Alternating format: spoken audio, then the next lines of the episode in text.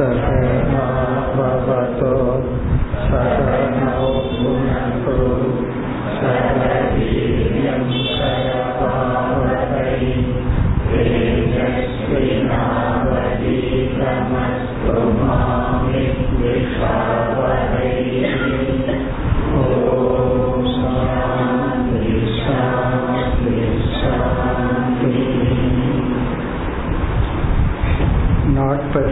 நான்காவது ஸ்லோகம் परोक्षवादो वेदोऽयम्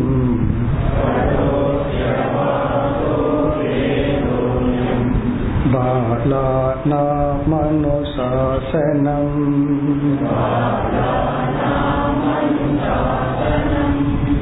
कर्ममोक्षाय कर्माणि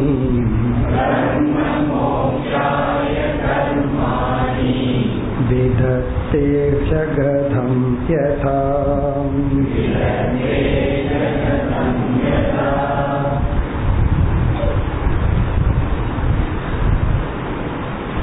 விவேகராஜா கேட்ட ஆறாவது கேள்வி கர்மயோகத்தை பற்றிய விளக்கத்தை கொடுங்கள் அப்படி அவர் கேட்கும் பொழுது எந்த கர்மயோகத்தின் மூலமாக நைஷ்கர்மியத்தை அடைய முடியுமோ அந்த கர்மயோகத்தை பற்றிய அறிவை கொடுங்கள். அதற்கு ஆவிர் கோத்ரக என்ற யோகியானவர் பதிலை ஆரம்பிக்கின்றார். பதிலை ஆரம்பிக்கும் பொழுது கர்ம அகர்ம விகர்ம என்ற மூன்று சொற்களை அறிமுகப்படுத்துகின்றார். இந்த இடத்தில் கர்ம என்றால் நாம் செய்ய வேண்டிய கடமைகள். அகர்ம என்றால் நிஷித்த கர்மம். சாஸ்திரத்துல தர்ம சாஸ்திரத்தில் வேதத்திலும் எது செய்யக்கூடாது என்று சொல்லப்பட்டுள்ள செயல்களோ அதெல்லாம் அகர்ம. விகர்ம என்றால் செய்ய வேண்டியதை செய்யாமல் விட்டு விடுதல்.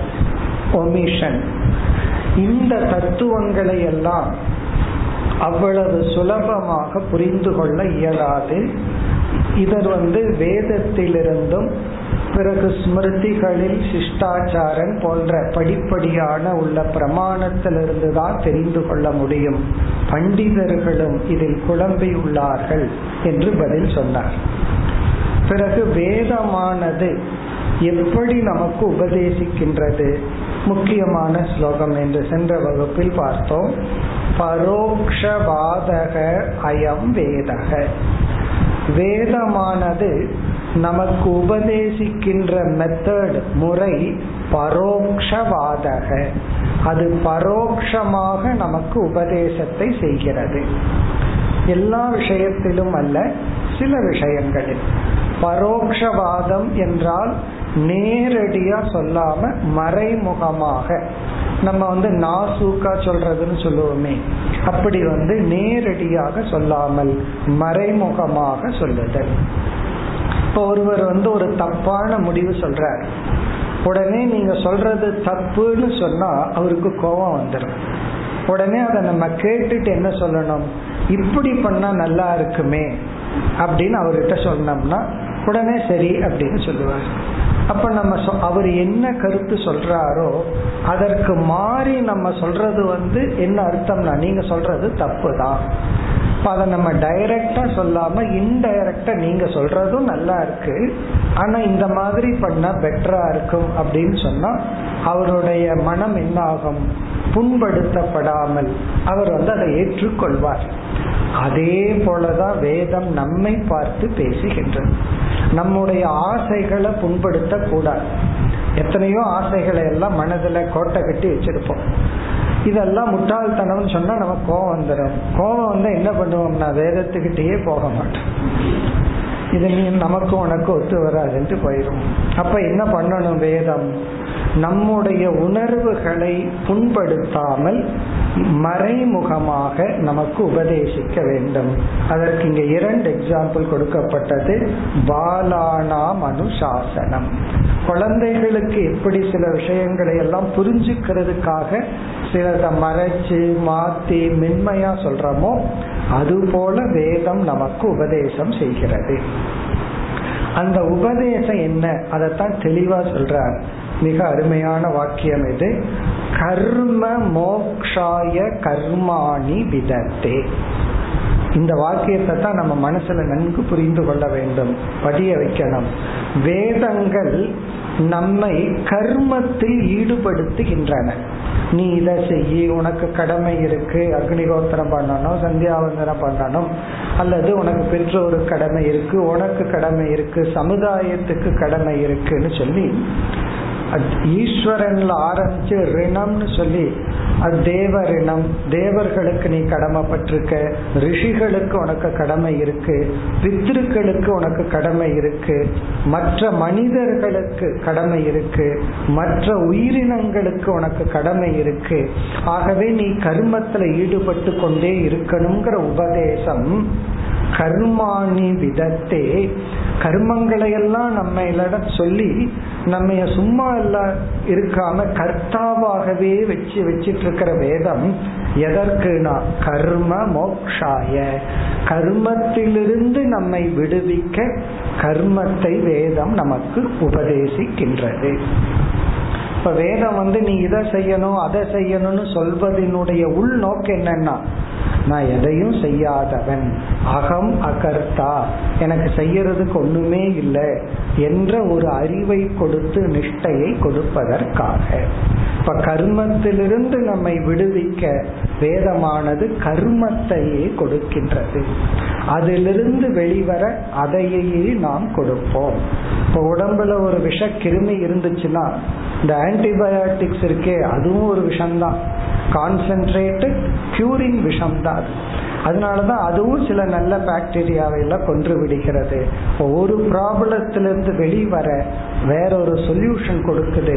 அதுவும் மறைமுகமாக கவனமாக கொடுக்கின்றது. இப்ப கர்ம மோக்ஷாயனா கர்மத்திலிருந்து நம்மை விடுவிக்க கடைசியா நம்ம மனசுல என்ன வரணும்னா அகம் அகர்த்தா அபோக்தா. கிருத கிருத்தியாக நான் செய்ய வேண்டியதெல்லாம் செஞ்சாச்சு எனக்கு செய்யறதுக்கு ஒன்றும் கிடையாது நான் செய்பவன் அல்ல பலனை வாங்குபவன் அல்ல நான் பூர்ணமானவன். இந்த அறிவை இந்த பக்குவத்தை நமக்கு கொடுக்க கர்மாணி விதத்தே. கர்மங்களை எல்லாம் வேதம் சொல்கின்றது. இத பின்னாடி சொல்ல போற. இத தெரியாதவர்கள் இந்த கர்மம் நமக்கு வேதம் விதிப்பதையே ஃபைனல் இறுதியாக எண்ணி கர்ம காண்டத்திலேயே கர்மத்திலேயே வாழ்ந்து மடிந்து விடுகிறார்கள். அப்ப வேதம் வந்து கேட்டா வேதம் தானே சொல்லியிருக்கு. வேதத்தை எப்படி மீறுவது அப்படின்னு அவர்கள் சொல்வார்கள். இப்ப வேதத்தினுடைய உள்நோக்கு இன்டென்ஷன் என்ன என்றால் நம்மை செயலில் ஈடுபடுத்துவதல்ல. அந்த நைஷ்கர்மியம் செயலின்மைக்கு வருவதுதான். இதையும் நம்ம புரிஞ்சுக்கணும். வாழ்க்கையில கடைசி காலம் மூச்சு இருக்கிற வரைக்கும் சில செயல்களை எல்லாம் விட முடியாது. உடல் ஆரோக்கியத்திற்காக மன ஆரோக்கியத்திற்காக சில செயல்கள் நம்ம செஞ்சுட்டு தான் இருக்கணும். கடைசி காலம் வரை. அதை பத்தி நம்ம இங்க பேசல.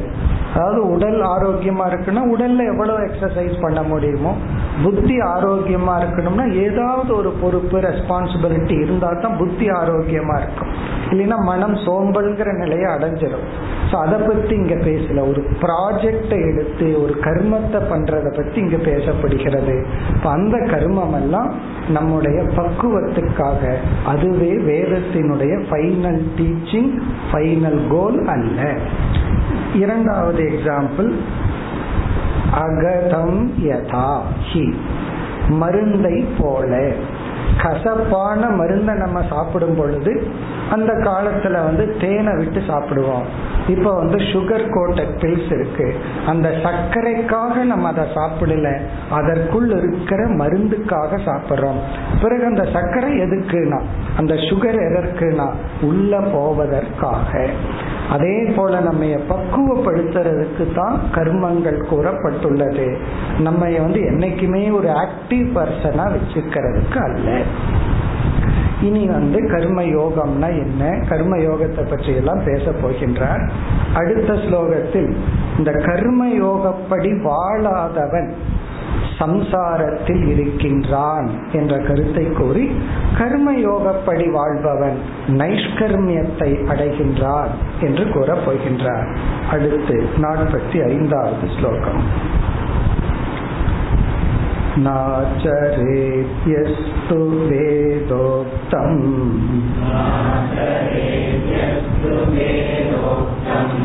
स्वयमज्ञोजितेन्द्रियः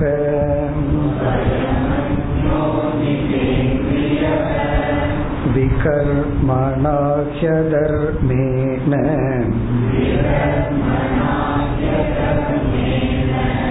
मृत्योर्मृत्युमुपैति सः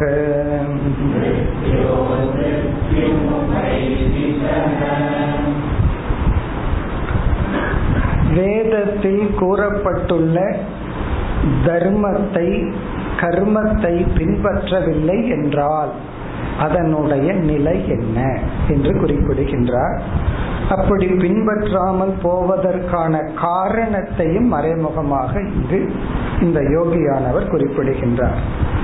யக ந ஆச்சரே வேதோக்தம். வேத உக்தம். வேதத்தில் சொல்லப்பட்டுள்ள தர்மங்களை கடமைகளை ந ஆச்சரே ஒருவன் பின்பற்றவில்லை என்றால். அதாவது எத்திக்ஸ் தர்மப்படி ஒருவன் வாழவில்லை என்றார். இந்த வேதம்ங்கிறது மூலம் அதற்கப்புறம் ஸ்மிருதிகள் பிறகு மகான்களினுடைய நூல்கள் அவர்களுடைய உபதேசம் அல்லது தர்ம வாழ்க்கை. தர்மப்படி ஒருவன் வாழவில்லை என்றால் அதற்கு என்ன காரணம்? நம்ம வந்து தர்மத்தை விட்டு வாழ்வதற்கு இரண்டு காரணத்தை இங்கு குறிப்பிடுகின்றார். முதல் காரணம் வந்து ஸ்வயம் அக்ஞக அறியாமையின் காரணத்தினால் ந ஆச்சரே. பல விஷயங்கள் நம்ம தெரியாம தப்பு பண்ணிட்டு இருப்போம் இதுதான் தர்மம் இதுதான் அதர்மம். இந்த மாதிரி செஞ்சா அவருக்கு நன்மை. எனக்கும் நன்மைன்னு தெரியறதில்லை. இந்த மாதிரி செஞ்சா தீமை அப்படின்னு தெரியறதில்லை. அப்படி ஸ்வயம் அஜக தன்னுடைய அறியாமையின் பொருட்டு எக ந ஆச்சரே தேதோக்தம். சாஸ்திரத்துல எது தர்மம் எது அதர்மம்னெல்லாம் எனக்கு தெரியாத காரணத்தினால் ஒருவன் பின்பற்றவில்லை என்றால். இதெல்லாம் குழந்தையா இருக்கும்போது மட்டும்தான். சிறு வயதுல நமக்கு தெரியாது. அதனாலதான் குழந்தை என்ன தப்பு செஞ்சாலும் நம்ம மன்னிச்சு விட்டுறோம். பிறகு கொஞ்ச நாள் ஆனதுக்கு அப்புறம் நைன்டி பர்சன்ட் அல்லது நைன்டி நைன் பர்சன்ட் நாம செய்யற தப்பெல்லாம் தெரியாம செய்யற தப்பு கிடையாது. தெரியாம செய்யற தப்பு. அர்த்தம் புரியுதோ? யாருக்கும் தெரியாம செய்யற தப்பு. இப்ப தெரியாம செய்யற தப்புன்னு என்ன அர்த்தம்னா எனக்கு தெரியும் இது தப்புன்னு அதனால இதை யாருக்கும் தெரியாம நான் பண்றேன். இப்ப எதையெல்லாம் திருட்டுத்தனமா தப்பா மறைச்சு பண்றோமோ அப்போ நமக்கு நல்லா தெரியுது இது தப்பு. ஒரு நல்ல காரியத்தை எவ்வளவு பேர் கேமராவை முன்னாடி வச்சுட்டு நம்ம செய்கிறோம். எல்லாத்துக்கும் தெரியணும் நான் செய்யறது நல்லது. ஆனா ஒரு தவறு செய்யறோம் அப்படின்னு சொன்னா அதை நம்ம மறைஞ்சிருந்து செய்யறோம். காரணம் என்ன என்றால் அது நமக்கு தெரிகிறது. பிறகு ஏன் செய்கின்றோம்? அதுக்கு தான் அடுத்தது அந்த அறிவை செயல்படுத்தும் சக்தி இல்லை. எனக்கு தெரியுது இருந்தாலும் அதன்படி செயல்படும் சக்தி இல்லை. அதைத்தான் சொல்றார் அஜிதேந்திரியாக. இந்த அஜிதேந்திரியகிறது செகண்ட் ரீசன் எனக்கு இது சரி தப்புன்னு தெரிஞ்சும் நான் வந்து சரியா என்னை செயல்படுத்தி கொள்ளாததுக்கு காரணம் என்னிடத்தில் திறன் இல்லை சக்தி இல்லை பவர் இல்லை. அஜிதேந்திரியகன்னா புலனடக்கம் இன்மை இந்த இந்திரியம் இருக்கே அதுக்கு வந்து தர்மா தர்மம் எல்லாம் பார்க்காத அதுக்கு எது சுகமோ அதைத்தான் பார்க்கும். அதுக்கு இன்பத்தை தான் அது பார்க்குமே தவிர இது சரி இது தப்பு நல்லா புலன்கள் பார்க்காது. மனமும் பார்க்காது.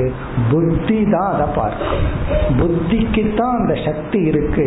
இதை பிரிச்சு பார்க்கிற சக்தி மனதுக்கு வந்து உணர்வு சொரூபம். அதற்கு தற்காலிகமான சுகந்தா வேணும். அதனுடைய விளைவை எல்லாம் அது யோசிக்காது. அது இப்படி யோசிச்சதுன்னா அது புத்திங்கிற பார்ட் இங்க அஜிதேந்திரியகங்கிற வார்த்தை வந்து தன்னுடைய புலனை தன்னுடைய கட்டுக்குள் வைக்காத காரணத்தினால். அவனுடைய புத்திக்கு வந்து ஸ்ட்ரென்த் இல்லை. எமோஷன் மைண்ட் புலன்கள் இந்திரியங்கள் இதை தன்னுடைய கட்டுக்குள்ள வைக்கிற சக்தி இல்லாத காரணத்தினால் இயலாமையினால் ஒருவன் வேதம் சொன்ன வாழ்க்கைப்படி வாழவில்லை என்றால். இப்ப நம்ம ஏற்கனவே இதை பல இடத்துல பார்த்திருக்கோம். நாம் செய்கின்ற எல்லா தவறுக்கும் அறியாமை இயலாமை இந்த ரெண்டும் தான் காரணம். இத நம்ம புரிஞ்சிட்டோம்னா வேறவங்க செய்யற தப்புக்கு இந்த ரெண்டும் தான் காரணம். மற்றவங்க யாராவது தவறு செஞ்சு அதுல நம்ம கஷ்டப்படும் பொழுது நமக்கு என்ன வருதுன்னா அவர் என்ன தப்பு செஞ்சாரோ அதை விட பத்து மடங்கு பெரிய தப்பான கோபம் வருது. காரணம் என்ன சொல்றோம் நம்ம? அவன் வேணும்னே தெரிஞ்சே செய்யறான் அப்படின்னு சொல்றான் இல்ல தெரியாம செய்யறான்னு ஒத்துக்க மாட்டோம். பிறகு அடுத்த ஸ்டெப்ல நம்ம புரிஞ்சுக்கணும். அவன் தெரிஞ்சும் இயலாமையினால் செய்கின்றான். அவனுக்கு நம்ம ஹர்ட் பண்ணாம வாழ தெரியல பேச தெரியல நடந்துக்க தெரியல. அவனுடைய சுயநலம் அவனுடைய பலகீனத்தினாலதான் அவன் என்னிடம் இப்படி நடந்து கொள்கின்றான். இதை நம்ம புரிஞ்சிட்டோம் அப்படின்னா ஒருவன் செய்யற தவறுகளுக்கெல்லாம் அறியாமை இயலாமை காரணம் அப்படிங்கிறத புரிஞ்சிட்டோம்னா நம்மால வந்து மன்னிக்க முடியும் ஏற்றுக்கொள்ள முடியும். அது வேல்யூ அது தனி டாபிக் இப்ப இந்த இடத்துல இங்க யோகியானவர் என்ன சொல்ற ஒருவனுடைய சுயம் அஜகனா அறியாமையின் பொருட்டு அல்லது இயலாமையின் பொருட்டு ஒருவன் தர்மப்படி வாழவில்லை என்றால் பிறகு என்ன நடக்குமா? விகர்மனாகி அதர்மேன. நேச்சுரலா அவன் அதர்மத்தை பின்பற்றுவான். மற்றவங்களையும் தன்னையும் ஹிம்சைப்படுத்திக் கொள்வான். மற்றவங்களையும் தன்னையும் பலகீனப்படுத்திக் கொள்வான். அதர்மேன விகர்மனா. அதர்மப்படி அவன் வாழ்ந்து செயல்பட்டு மிருத்தியோர் மிருத்தியும் உபைதி சக. அவன் மரணத்திலிருந்து மரணத்துக்கு பயணம் செய்கின்றான். மரணத்தை தாண்டி மரணத்தை அவன் அனுபவித்துக் கொண்டிருக்கின்றான். இது வந்து சம்சாரம்ங்கிற பலன். ஒருவன் தர்மப்படி வாழவில்லை கர்மயோகப்படி வாழவில்லை என்றால் அவன் அதர்மத்திலிருந்து அதர்மத்தின் துணை கொண்டு செயல்பட்டு அவன் மரணத்திலிருந்து மரணத்துக்கு செல்கின்றான். இங்க மிருத்யோக மிருத்யும் உபைதிங்கிறதுக்கு ரெண்டு பொருள். ஒரு பொருள் வந்து மிருத்யுங்கிறதுக்கு துக்கம்னு ஒரு அர்த்தம் இருக்கு. துக்கத்திலிருந்து துக்கத்திற்கு செல்கின்றான். அப்படின்னு சொன்ன என்ன? இவனுக்கு ஒரு துக்கத்தை முடிப்பான். அடுத்த துக்கம் ரெடியா இருக்கும். அடுத்த துக்கத்துக்குள்ள போவான். அடுத்த துக்கத்துக்குள்ள போவான். அப்படி துயரத்தை மாற்றி துயரத்தை அனுபவிக்கின்றான். இனி ஒரு பொருள். அவன் இறந்ததற்கு பிறகு மீண்டும் பிறக்கின்றான். மீண்டும் இறக்கின்றான். அப்ப அவன் சம்சாரியா உழன்று கொண்டு இருக்கின்றான்.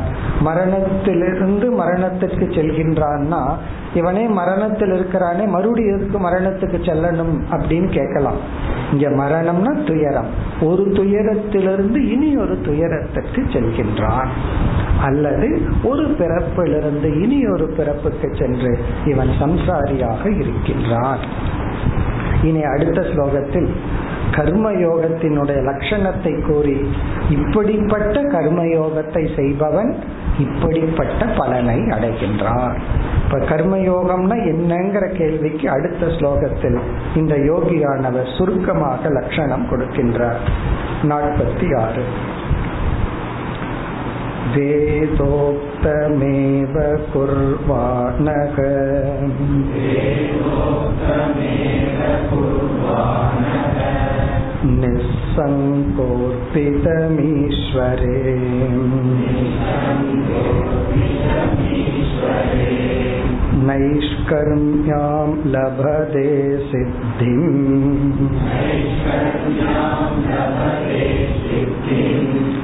रोचनाथा फलश्रुतिः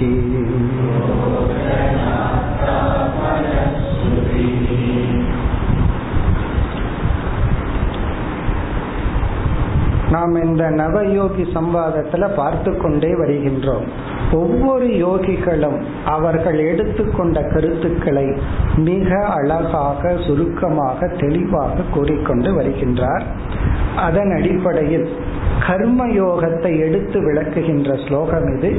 சுருக்கமாக தெளிவாக குறிப்பிடுகின்றார்.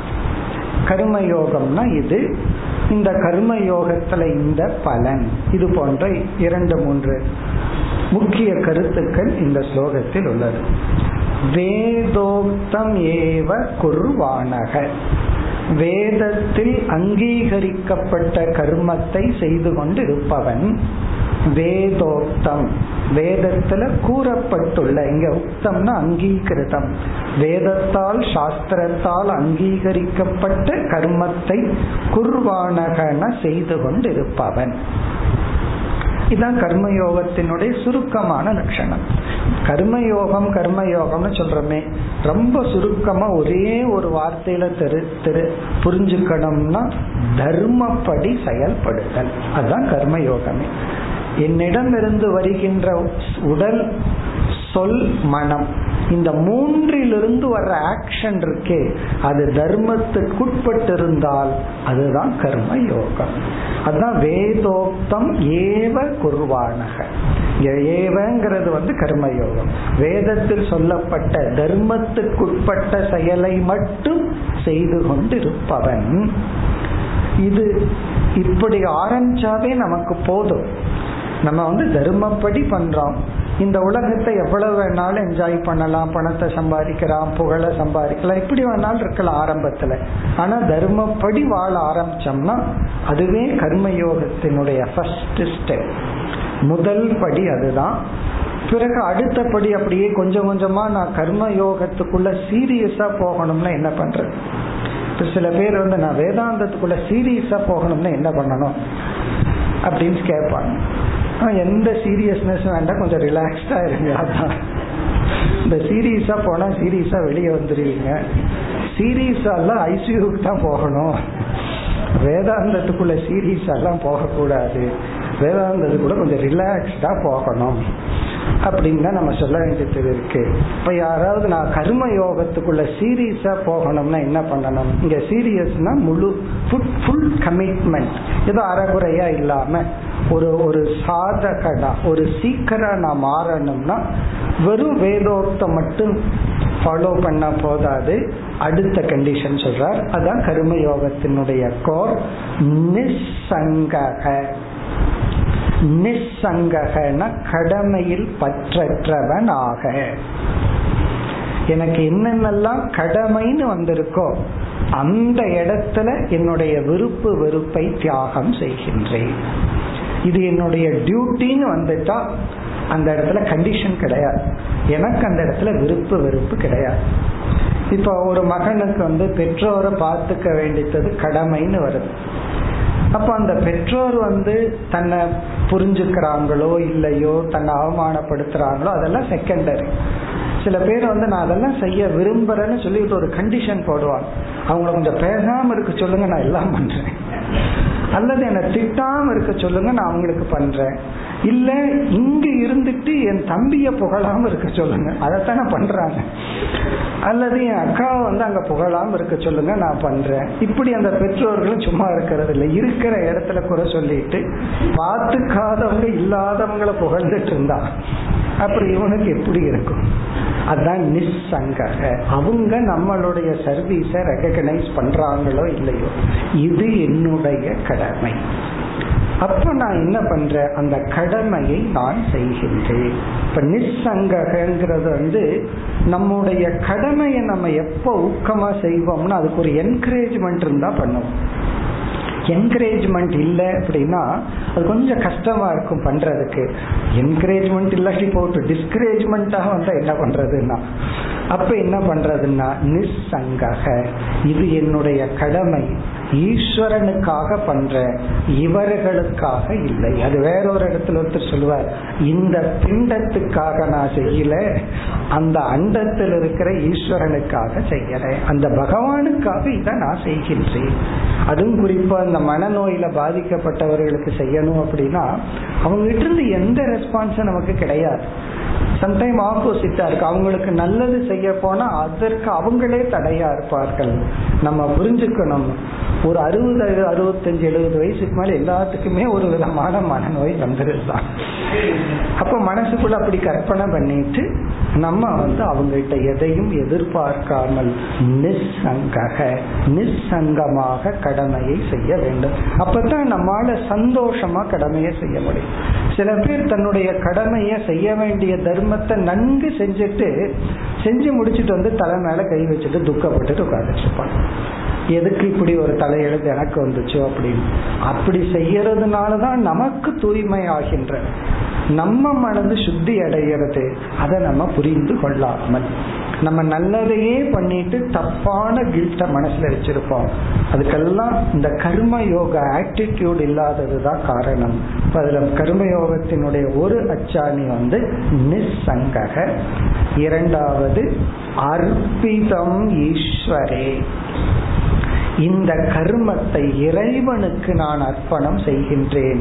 அதனுடைய பலன் இந்த கர்மத்திலிருந்து வர்ற பலனை நான் பிரசாதமாக எடுத்துக் கொள்கின்றேன். இப்ப ஈஸ்வரனுக்கு நம்ம ஒரு சமையல் பண்ணி படைச்சோம் அப்படின்னா அதுக்கப்புறம் அதை எடுக்கும் பொழுது அது பிரசாதம்.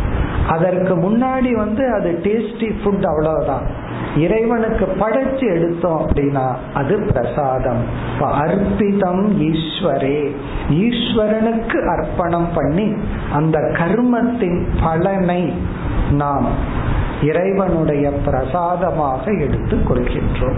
அந்த இடத்துலதான் அக்செப்டன்ஸ் பலனை ஏற்றுக்கொள்ளுதல் பலனை புத்தி எதிர்பார்க்கின்றது. ஆனால் வரும் பொழுது அதை ஏற்றுக்கொள்கின்றது.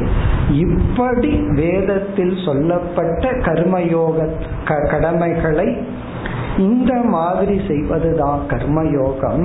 அப்படி செய்தால் இந்த யோகியானவர் முதல் வரியில கர்மயோகத்தை அப்படியே புளிஞ்சு ஜூஸ் மாதிரி கொடுத்துட்றார் ஜூஸ்னு சொல்லக்கூடாது டேப்லெட்னு சொல்லிடணும். மாத்திரை மாதிரி கொடுத்துட்றார் இதுதான் கர்ம யோகம். இனி அடுத்த பகுதியில் இந்த கர்மயோகப்படி வாழ்ந்தால் இறுதியில என்ன பலன் கிடைக்கும்? அல்டிமேட் பலன் என்ன? நைஷ்கர்மியம் சித்திம் லபதே. இந்த கர்மயோகப்படி வாழ்ந்தால் நாம் நைஷ்கர்மிய சித்தியை அடைகின்றோம். சென்ற வகுப்புல பார்த்தோம். நைஷ்கர்மிய சித்தினா என்ன? நைஷ்கர்மிய சித்தி நைஷ்கர்மிய சித்திங்கிறத சுலபமா புரிஞ்சுக்கணும்னா நம்ம மனசை நம்ம பார்க்கும் பொழுது அதுல வந்து எந்த பரபரப்பும் இல்லாமல் ஒரு நிறைவு இருந்தால் செய்ய வேண்டித்ததெல்லாம் செஞ்சுட்டேன். அனுபவிக்க வேண்டித்ததையெல்லாம் நான் அனுபவிச்சுட்டேன். இனி வந்து நான் ரிலாக்ஸ்டா சாட்சியாக இந்த உலகத்தை என்னுடைய உடல் இந்த உலகத்தை நான் வேடிக்கை பார்த்து கொண்டிருக்கின்றேன். அப்படின்னு ஒரு ரிலாக்ஸ்ட் ஒரு நிறைவுடன் இருக்கிறதா நைஷ்கர்மிய சித்தி. லபதேன ஒருவன் அடைகின்றான்.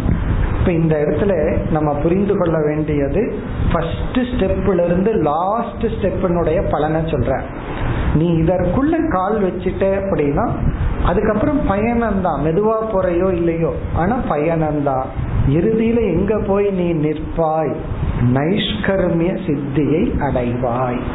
அது இறுதின்னு சொன்னா சில சமயங்கள்ல அது பல ஜென்மம் எடுக்கலாம். அது வேற விஷயம். நீ இறுதியில என்ன பலன் உனக்கு கிடைக்கும்? உனக்கு வந்து மன நிறைவு கிடைக்கும். நம்ம மனசுக்குள்ள பார்த்தா இதை செய்யணும் அதை செய்யணும் அப்படிங்கிற ஒரு தூண்டுதல் இல்லை. நான் ஏன் இதை பண்ணின நான் ஏன் இதை பண்ணல அப்படிங்கிற குற்ற உணர்வு இல்லை. ஒரு நிறைவை அடைவாய். கருத்திருத்துவ புத்தி போக்திருத்துவ புத்தி எல்லாம் போய் சாட்சித்துவ புத்தி நமக்கு வரும். நம்ம வந்து நிதித்தியாசனம்ங்கிற பிராக்டிஸ் எப்படின்னா நம்ம மற்ற நேரத்துல கர்த்தா போக்தாவா இருந்துட்டு இருக்கிறோம் அந்த நிதித்தியாசன காலத்துல அந்த ஒரு பீரியட் அந்த ஒரு தியானத்துல நான் வந்து சாட்சி சுரூபம். நான் எல்லாத்தையும் வேடிக்கை பார்ப்பவன் எந்த செயலோடும் சம்பந்தப்படுபவன் அல்ல. இப்ப இந்த போர்ஷன் வந்து பலன். முதல் வரி கர்மயோக லட்சணம் இரண்டாவது வரியில பாதி பகுதி வந்து கர்மயோகத்தினுடைய இறுதி பலன் மோக்ஷம். இங்க நைஷ்கர்மிய சித்தி சீக்வல் டு மோக்ஷம். மோக்ஷத்தை ஒருவன் இறுதியில் அடைகின்றான். பிறகு ரோச்சனார்த்தா பலஸ்ருதிகி ரோச்சனார்த்தா பலஸ்ருதிகி இது ஒரு கிளாரிபிகேஷன் வேதத்துல வந்து தர்மங்கள் மட்டும் போதிக்கப்படுவதில்லை. வேதத்தினுடைய கர்ம காண்டத்துக்குள்ள போனோம்னா இது தர்மம் இது அதர்மம் இப்படித்தான் நீ நடந்துக்கணுங்கிறது ரொம்ப கொஞ்சம் தான் இருக்கு. அதெல்லாம் நம்ம தைத்திரியோபனிஷத்திலையும் கூட படிச்சிருக்கோம். சிக்ஷாவல்லியில கடைசியில ஒரு குரு வந்து குருகுலத்திலிருந்து வெளியே போகும் பொழுது அந்த மாணவர்களுக்கு உபதேசம் பண்ற இப்படி எல்லாம் நீ நடந்துக்கணும். தர்மம் சர மாத்ரு தேவோ பவ பித்ரு தேவோ பவ. இதெல்லாம் கொஞ்சம் தான் இருக்கு அதுவே நமக்கு போதும். காரணம் என்னன்னா எது தர்மம் எது அதர்மம்ங்கிறத பகவான் மனித இனத்துக்கு இன்பில்டாம அறிவை கொடுத்திருக்கார். நமக்கே தெரியுது. இது இதை செய்யணும் இதை செய்யக்கூடாதுங்கிறதெல்லாம். ஆனா வேதத்தினுடைய கர்மகாண்டமே வேதத்தினுடைய தொண்ணூறு சதவீதமான பகுதி. அதுல தொண்ணூறு சதவீதமான பகுதி இது கிடையாது. அதுல ஒரு பத்து பர்சன்ட் தான் இந்த தர்மங்களை பத்தியும் இருக்கு. மீதி வேதத்துக்குள்ள போனோம் அப்படின்னா இந்த காமிய கர்மங்கள் பலன் தான் அதிகமா சொல்லப்பட்டிருக்கு. உனக்கு இந்த இது வேணுமா இதை செய்யி புத்திரன் வேணுமா இந்த யாகத்தை பண்ணு. அது இந்த கலரோட உனக்கு பையன் வேணுமா இந்த யாகத்தை பண்ணு. இப்படி எல்லாம் இருக்கு. இந்த கலர் முடியோட பையன் வேணுமா இப்படி எல்லாம் பண்ண. சில பேர் கேட்பாங்க எனக்கு அந்த கலர் முடிக்க என்ன பண்றதுன்னா? அது ஒன்றும் பண்ண முடியாது நீ பிறந்தாச்சு. சில பேர் தான் அடைய முடியாத தான் பையனை வச்சு அடைய நினைப்பாங்கல்ல. சரி அப்படியெல்லாம் இப்படி ஆரம்பிச்சு சொர்க்கத்துக்கு போகணுமா பிரம்மலோகத்துக்கு போகணுமான்னு சொல்லி காமிய கர்மங்கள் தான் ரொம்ப. நம்ம கோயிலுக்கு போறோம் வேற எங்க போனாலும் பேசப்படுறதே என்னன்னா இதை பண்ணுனா இது கிடைக்கும் இதை பண்ணுனா உன் கேஸ் ஜெயிச்சிடும் இதை பண்ணுனா இது கிடைக்கும். அப்போ வேதத்துல வந்து அதிகமான பகுதி பார்த்தோம்னா நமக்கு இல்லாத ஆசைகள்லாம் வேதம் படிச்சா தூண்டி இருட்டுரும். அது படிக்காத வரைக்கும் இப்படி எல்லாம் ஆசைப்படலான்னு கூட நமக்கு தெரியாது. ஆனா வேதத்துக்குள்ள போன எத்தனையோ ஆசைகள் எல்லாம் தூண்டப்படும். அத்தனை ஆசைகளுக்கு யாகங்கள் பூஜைகள்லாம் சொல்லப்பட்டிருக்கு. சோ அதெல்லாம் எதற்கு? அப்ப அதை பின்பற்றணுமா? அதுக்கு பதில் சொல்றார் பல ஸ்ருதிகி. இங்க பல ஸ்ருதி என்றால் காமிய கர்மங்கள் அதனுடைய பலன்கள். நீ இந்த யாகம் பண்ணா உனக்கு இப்படிப்பட்ட சுகம் கிடைக்கும். இந்த யாகம் பண்ணா இப்படிப்பட்ட சுகம் கிடைக்கும். அப்படின்னு விதவிதமான பல சுருதி. பல சுருத்தினா இன்பத்தை பலனாக பேசுகின்ற வாக்கியங்கள் அதற்கான கர்மத்தை பேசுகின்ற வாக்கியங்கள். இங்க ஸ்ருதினா வேத வாக்கியம் பல ஸ்ருதினா காமியமாக அடையப்படும் இன்பம் அதற்கான கர்மங்களை பேசப்படுகின்ற வேத வாக்கியம் எல்லாம் ரோச்சனார்த்தா. இங்க ரோச்சனார்த்தா என்றால் உனக்குள் கர்ம யோகத்திற்குள் வருவதற்கு உற்சாகப்படுத்துவதற்காக. இங்க ரோச்சனார்த்தான்னா ஃபார் என்கரேஜ்மெண்ட் அப்படின்னு அர்த்தம். இங்க ரோச்சனார்த்தம்னா உன்னை வந்து உற்சாகப்படுத்துவதற்காக. இதுவும் வந்து மறைமுகமா சொல்றது. அப்போ காமிய கர்மத்தை சொல்றது காமிய கர்மத்துக்காக அல்ல.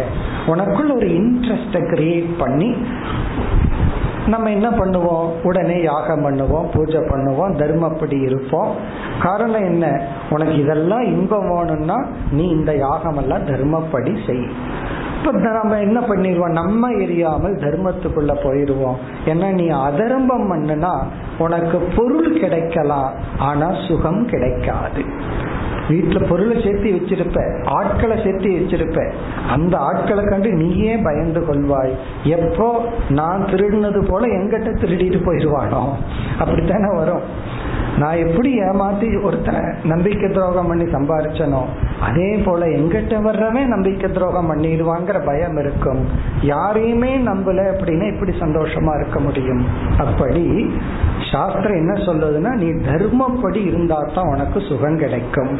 நீ உலக இன்பத்தை அனுபவிக்கணும். மனசுல ஒரு சந்தோஷத்தை அனுபவிக்கணும்னா தர்மப்படி இருக்கணும். இப்ப இவன் என்ன பண்றான்? இன்பத்துக்காக தர்மத்தை பின்பற்ற ஆரம்பிச்சிடறான் நான் அதர்மம் பண்ணி ஏமாத்தினா எனக்கு துக்கம் வரும் எனக்கு இன்பம் வராது. இப்ப ஈவன்தோ இவனுடைய ஃபர்ஸ்ட் வந்து இன்பத்துக்காகத்தான் கோயிலுக்கு போறது பூஜை பண்றது யாகம் பண்றது. ஸ்டார்டிங் அப்படி இருந்தாலும் கொஞ்சம் கொஞ்சமா அவன் அதிலிருந்து விடுதலை அடைந்து கர்ம யோகத்துக்கு வந்து விடுவான்.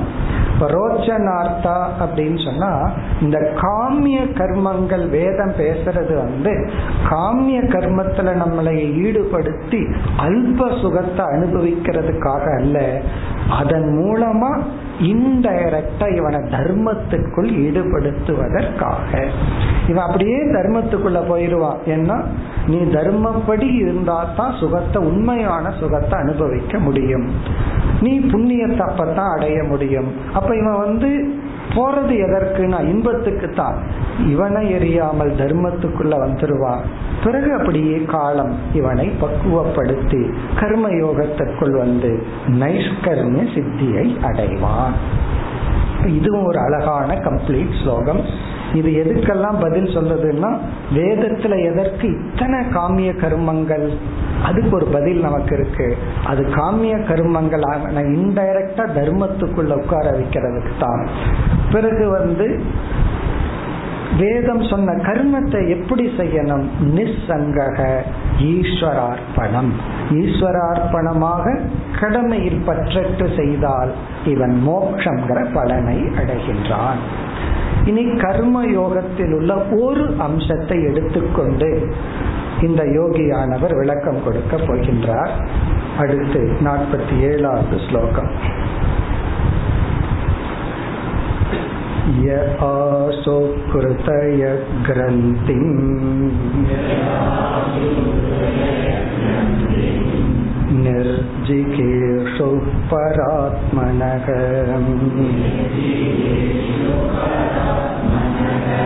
निर्जिगेषु परात्मनः विधिनोपचरेद्देवम्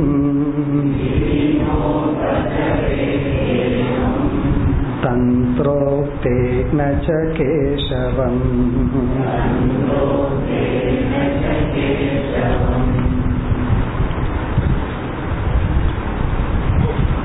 இந்த ஸ்லோகத்தில் ஆரம்பித்து முடியும் வரை இவருடைய பதில் முடியும் வரை அல்லது இந்த அத்தியாயம் முடியும் வரை கர்மயோகத்தினுடைய ஒரு அம்சத்தை எடுத்துக்கொண்டு இந்த மாதிரி கர்மத்துல நீ ஈடுபட்டால் உனக்கு சித்த சுத்தி ஏற்படும் என்று சொல்கின்றார்.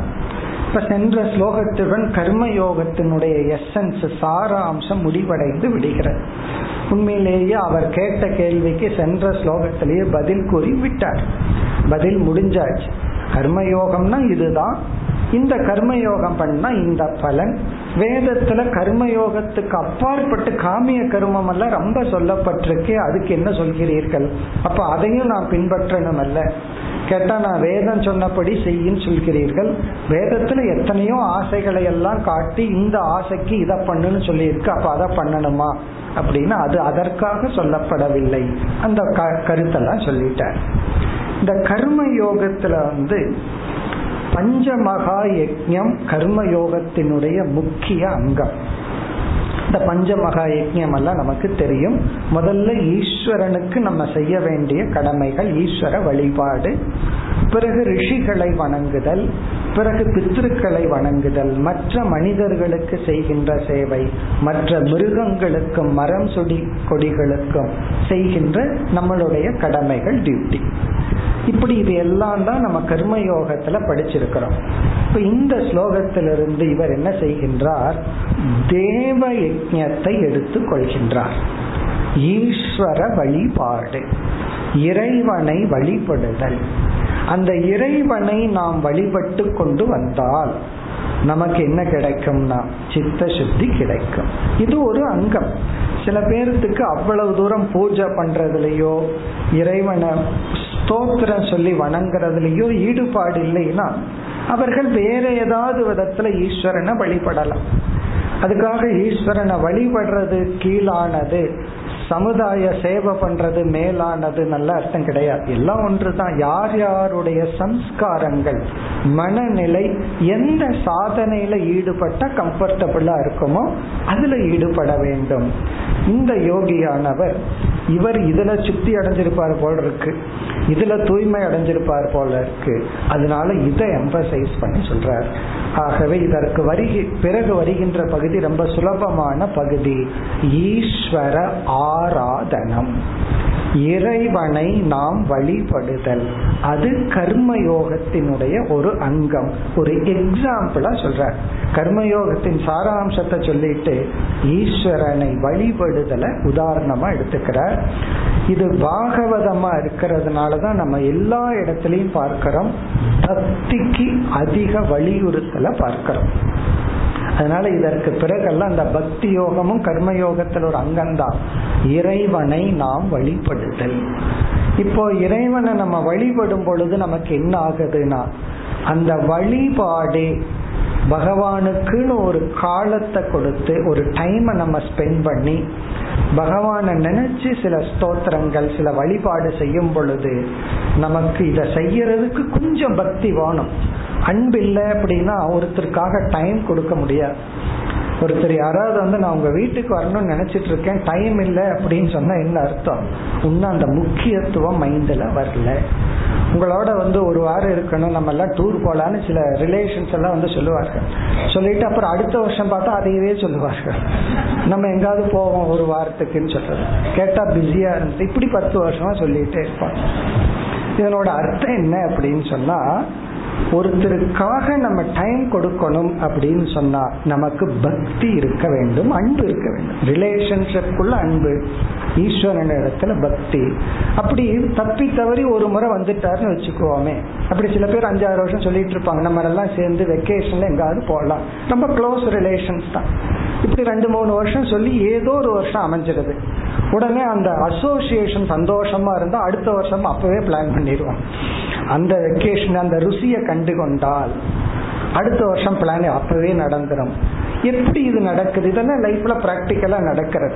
அதாவது ஒரு அசோசியேஷன் என்ன பண்ணுது? பாசிட்டிவா இருந்தா. இல்லைன்னா இதோட கடைசின்னு முடிச்சுக்குவாரு. பல சமயம் அதுதான் நடக்கும். அப்பா இனிமேல் இவரோட வரக்கூடாது அப்படின்னு முடிச்சுக்குவாங்க. அது ஒரு வைராக்கியம் தானே. இனிமேல் மருந்துக்கு கூட சொல்ல மாட்டார். நம்ம எங்காவது போகலாம் அப்படின்னு சொல்லி. அது ஒரு வைராக்கியம். அப்படி இல்லைன்னா என்ன ஆகும்? அந்த அசோசியேஷன் மேலும் அன்பை வளர்க்கின்றது. சும்மா தூரத்தில் இருக்கிற வரைக்கும் அந்த அன்பு வளராது. அது பக்கத்துல போய் அசோசியேட் ஆகும் பொழுது அந்த ஈச் நம்ம ரெண்டு பேர்த்துக்கு ஒரே வேல்யூ இருக்கு. இப்போ ஒருவரை ஒருவர் இன்ஸ்பயர் பண்ணி அந்த அன்பு வளர்கின்றது. அப்படி ஒரு கொஞ்சம் பக்தியை வச்சுட்டு பக்தியை நம்ம வளர்க்கணும்னா ஈஸ்வரனை வழிபட வேண்டும். நமக்கு தெரிஞ்ச விதத்துல ஈஸ்வரனுக்கு ஒரு ஆராதனை வழிபாடு செய்தல். அதைத்தான் கூற போகின்றார்.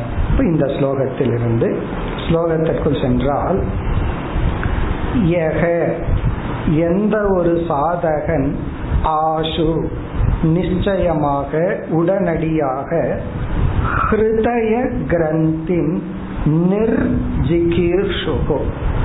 ஹிருதய கிரந்தி அழகான சொல். ஹிருதய கிரந்தினா மனதில் உள்ள துயரங்கள். நம்ம யாரோட கட்டுண்டு கஷ்டப்பட்டுட்டு இருக்கிறோம் நம்ம மனசில் இருக்கிற விருப்பு வெறுப்பு கோபம் பொறாமை அதனால நம்மளையே நம்ம புரட்டி எடுத்துட்டு இருக்கிறோம் நம்ம டார்ச்சர் பண்றதுக்கு யாரும் வர வேண்டாம். சில பேர் வந்து இந்த தனிமையில போயிருந்தா ஒரே டார்ச்சரா இருக்குன்னு சொல்லுவாங்க. இவருக்கு புரியல தனிமையில உன்னை யாரு டார்ச்சர் பண்ணுறது வேற யாராவது ஒன்ன பேசி டார்ச்சர் பண்ணியிருந்தா பரவாயில்ல. தனிமையில் இருந்தா டார்ச்சரா இருக்குன்னா உன்னை நீ தான் டார்ச்சர் பண்ணியிருக்க அப்படின்னு அர்த்தம். அதுதான் ஹிருதய கிரந்தி. உன்னை நீயே டார்ச்சர் பண்ணிட்டு இருக்க உன்னால உன்னிடத்துல இருக்க முடியல. உன்னாலேயே உன்னிடத்துல இருக்க முடியலன்னா உன்னோட இருந்த ஆட்கள். யோசிச்சு பார்ப்போம் அதுதான் சம்சாரங்கிறது நீ நான் உன்ன டார்ச்சர் பண்ற நீ என்ன டார்ச்சர் பண்ண. இதுல என்ன ரகசியம்னா எனக்கு நான் டார்ச்சர் கொடுக்கறது பெருசா இருக்கு. இனி ஒருத்தன் எனக்கு கொடுக்கறது குறைவா இருக்கு. அதனாலதான் நான் தனிமையை விட்டு இனி ஒருத்தங்கிட்ட போயிடுறேன். இதுல இருந்து அதைத்தான் புரிஞ்சுக்கணும். என்னால என்னோட டார்ச்சர் தாங்க முடியாம நான் போய் ஒருத்தனை டார்ச்சர் பண்ணிட்டு இருக்கேன். அவன் என்ன டார்ச்சர் பண்றான்? ரெண்டு சௌரியமா இருக்கு. இது இதுதான் ஹிருதய கிரந்தி என்னுடைய மனசே என்ன போட்டு சோதனைப்படுத்தி வேதனைப்படுத்தி கஷ்டப்பட்டு இருக்கு நிர்ஜிகீர்ஷுகோ ஒருவன் அதிலிருந்து விடுதலை அடைய விரும்பினால்.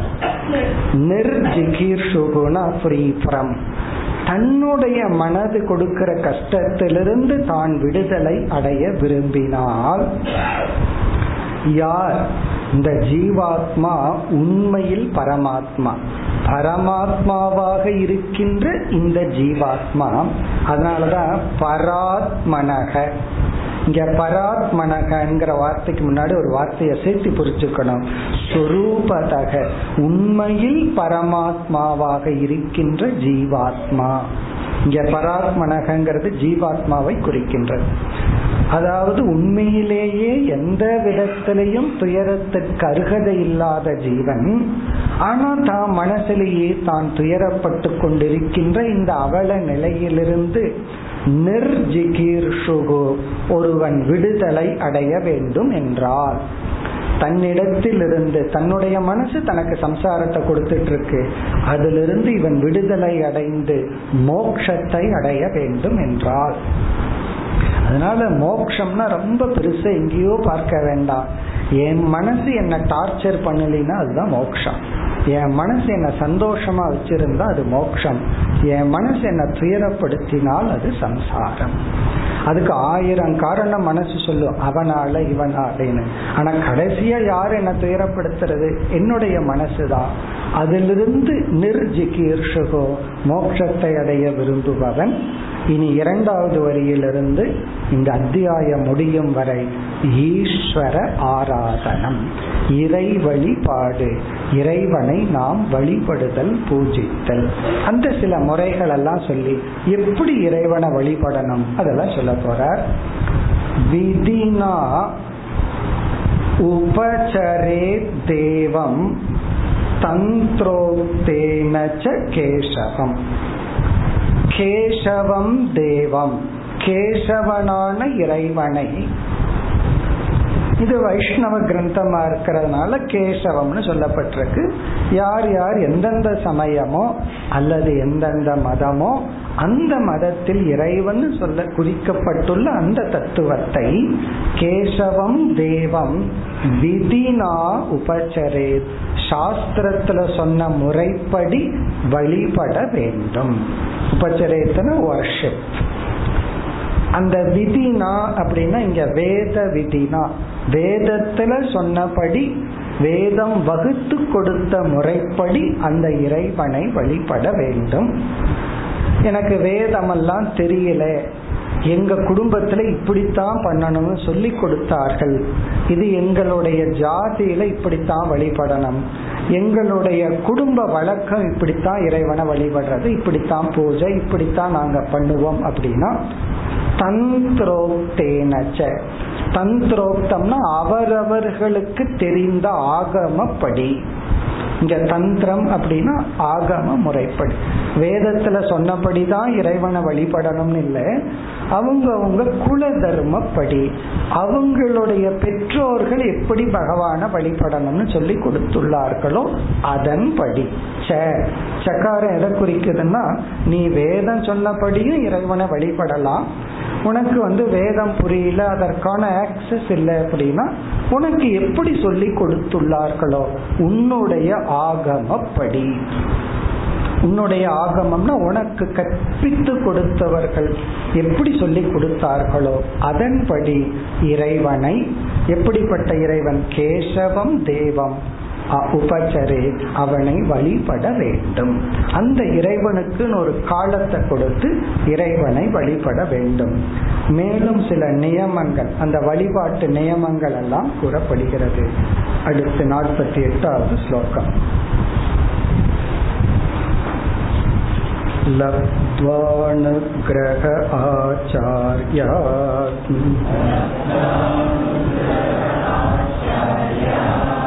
तेन सन्तर्षिदागमः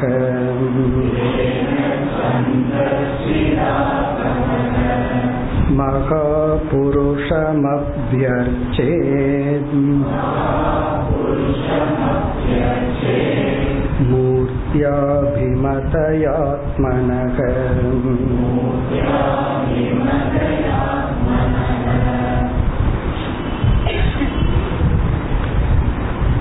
எப்படி நாம் உபனிஷத் என்ற சாஸ்திரத்தை ஒரு குருவிடமிருந்து தான் நம்ம கேட்டு புரிந்து கொள்ள முடியும்.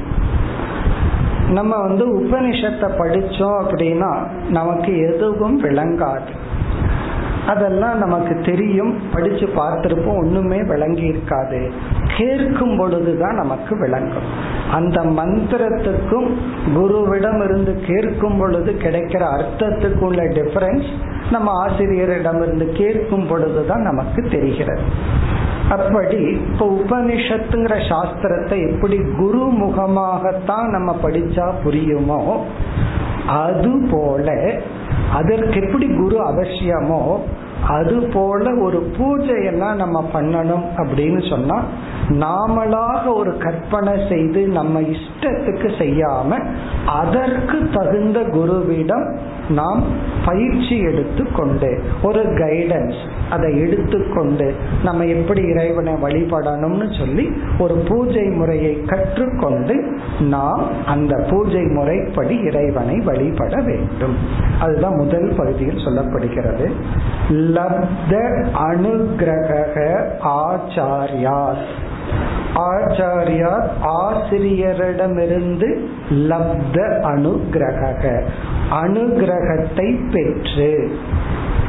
இங்க ஆச்சாரியக அப்படிங்கிறது பூஜை முறைகளை ஜப முறைகளை எல்லாம் எடுத்து சொல்லி கொடுக்கின்ற ஆசிரியர். அது நம்முடைய தாத்தா பாட்டியா இருக்கலாம் அம்மா அப்பாவா இருக்கலாம் பெரியவர்களா. நம்ம வீட்டிலேயே இருப்பவர்கள். நமக்கு மேலானவர்கள் வயதில் அனுபவத்திலும் மூத்தவர்கள் அல்லது அதை செய்து கொண்டு இருப்பவர்கள். லப்த அனுகிரக ஆச்சாரியார். ஆசிரியரிடமிருந்து அரு அனுகிரகத்தை பெற்று பிறகு தேன தர்ஷித ஆகமக.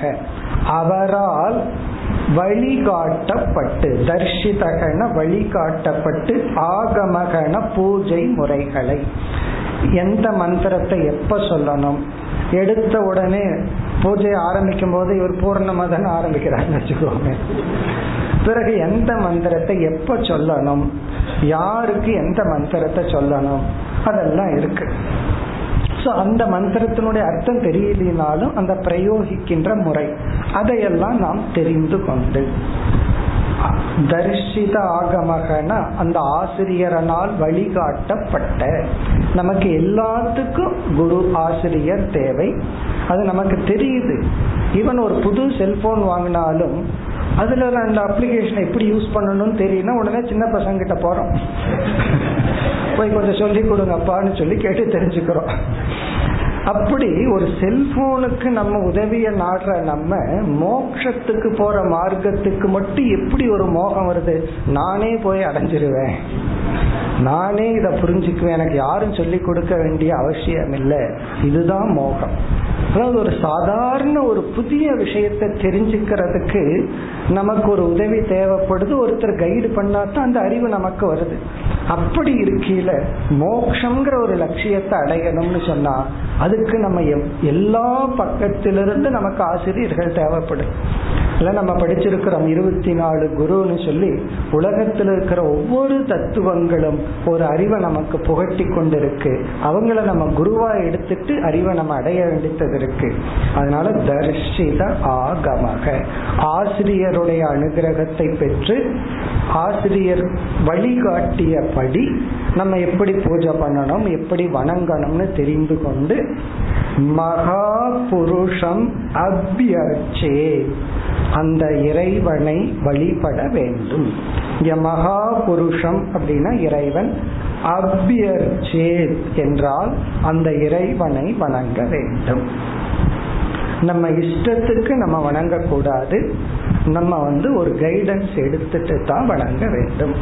அதனாலதான் கர்ம காண்டத்துக்கு ஒரு குரு ஞான காண்டத்துக்கு ஒரு குரு. ஞான காண்டத்துக்கு வந்து ஞான காண்டத்தை படிச்சவர் ஒரு குரு. கர்ம காண்டத்துக்கு கர்ம காண்டத்தை படிச்சவங்க ஒரு குரு. அதை பின்பற்றி கொண்டு பூஜை செய்து கொண்டிருப்பவர்கள் ஒரு குரு. அதனால நார்மலா என்ன செய்வார்கள்? ஒரு ஒருத்தர் ரொம்ப வருஷம் பூஜை பண்ணிட்டு இருந்து அவங்க பக்குவம் அடைஞ்சிட்டாங்கன்னா பூஜையை விட்டு அடுத்தது அப்படியே ஜபம் தியானம்னு போக ஆரம்பிச்சிட்டாங்கன்னா அந்த விக்கிரகத்தை அடுத்த ஜெனரேஷனுக்கு கொடுப்பாங்க. அல்லது வேற யாராவது வந்து கேட்டா கொடுத்து விடுவார்கள். இனி நீ இதுல பூஜை பண்ண. அப்ப இவர்கள் என்ன செய்கிறார்கள்? தான் எந்த மாதிரி இறைவனை வழிபட்டமோ அந்த வழிபாடு முறையை சொல்லி கொடுத்துட்டு இவர்கள் விலகி கொள்கிறார்கள். அடுத்த ஜெனரேஷன் அதை பின்பற்றும். அடுத்த ஜெனரேஷன் உறவினர்களா இருக்கணுங்கிற அவசியம் இல்லை. யார் விருப்பம் உடையவர்களோ அவங்களுக்கு கொடுத்து விடுகிறார்கள். பிறகு வந்து சென்ற ஸ்லோகத்துல கேசவம்னு சொல்லிட்டோம் ஒருவர் சொல்லலாம் எனக்கு கேசவன் பிடிக்கல முருகன் தான் பிடிச்சது அல்லது சிவன் தான் பிடிச்சதுன்னு என்ன பண்றது? பதில் சொல்றார். மூர்த்தியா ஆத்மனக அபிமத தயா ஆத்மனகன தனக்கு அபிமத தயான தனக்கு பிடித்த உருவத்தை வழிபட வேண்டும். இஷ்ட தேவதா. உனக்கு எந்த பேர்ல இறைவனை வழிபடணும்னு தோணுதோ அந்த பேர்ல இறைவனை வழிபடு. ஆத்மனகன தனக்கு அபிமத தயா மூர்த்தியா.